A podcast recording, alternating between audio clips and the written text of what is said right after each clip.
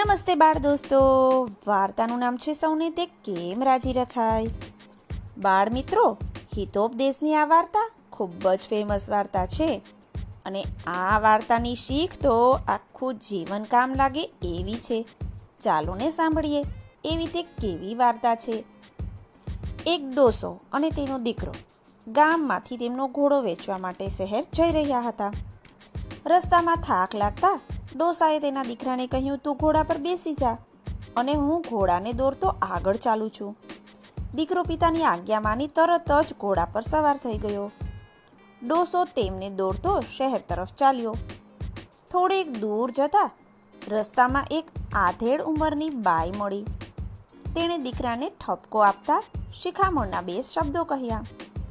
તને શરમ નથી આવતી અલિયા? આ ઘરડો બાપ તારો પગે ચાલતો જાય છે અને તું મજેથી ઘોડા પર સવારી કરે છે? છોકરાએ તો મા બાપની સેવા કરવી જોઈએ.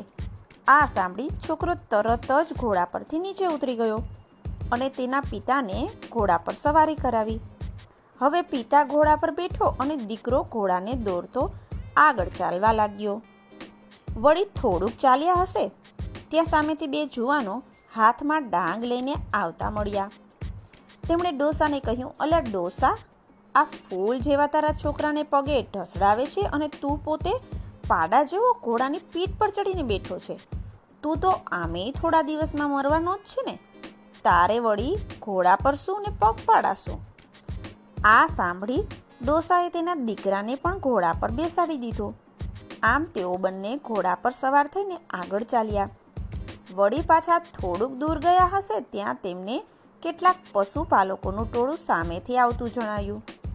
તેમણે એક ઘોડા પર બબ્બે માણસોને બેઠેલા જોયા તો આશ્ચર્ય તેમજ દયાથી તેમને કહ્યું, એક મોંઘા પ્રાણી પર આટલો બધો અત્યાચાર? તમે તે માણસ છો કે કસાઈ? તમારો બેવનો બોજો ઉપાડી તે તો બિચારો શહેરમાં પહોંચતા પહેલાં જ મરી જવાનો છે.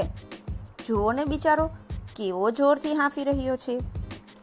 ડોસો અને તેનો દીકરો તેમની વાત માની, ઘોડા પરથી નીચે ઉતરી ગયા. તેમણે જોયું તો સાચે જ ઘોડો હાંફી રહ્યો હતો. તેથી તેમણે ઘોડાને આરામ માટે એક ઉપાય કર્યો. ઘોડાને ચારેય પગેથી બાંધી વચ્ચે લાકડી રાખી. તેને બંને બાપ દીકરાએ ઉપાડી લીધો.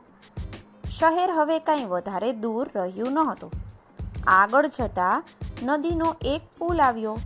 તેના પરથી પસાર થતા ઘોડો એકદમ ભડકી ઉઠ્યો અને હિલોડાઈને પૂર પરથી નીચે નદીના પાણીમાં પછડાઈને પડ્યો અને મરણને શરણ થઈ ગયો. ડોસો અને તેનો દીકરો હાથ ઘસતા જોઈ જ રહ્યા અને વિચારતા હતા કે સૌને તે કેમ રાજી રખાય? બાળ દોસ્તો, જ્યારે બંને ઘોડા પર ન બેસે, ત્યારે લોકો કહેશે, મૂર્ખા છે. ઘોડો છે છતાં પગે ચાલીને જાય છે. જ્યારે બંને બેસી જશે, ત્યારે કહેશે, ઘોડા પર અત્યાચાર કરે છે. જ્યારે કોઈ એક બેસે, તો કહેશે કે, પિતા, કેવો બેરહમ છે? બાળકને ચલાવે છે અને પોતે ઘોડા પર બેઠો છે. જ્યારે પોતાના છોકરાને કહેશે બેસવા માટે, ત્યારે કહેશે, છોકરો કેવો બેશરમ છે? પિતાને ચલાવે છે. બધાની વાત સાંભળવા કરતાં આપણે હંમેશા આપણને યોગ્ય લાગીને એ જ કામ કરવું. ચાલો, ફરી મળીએ.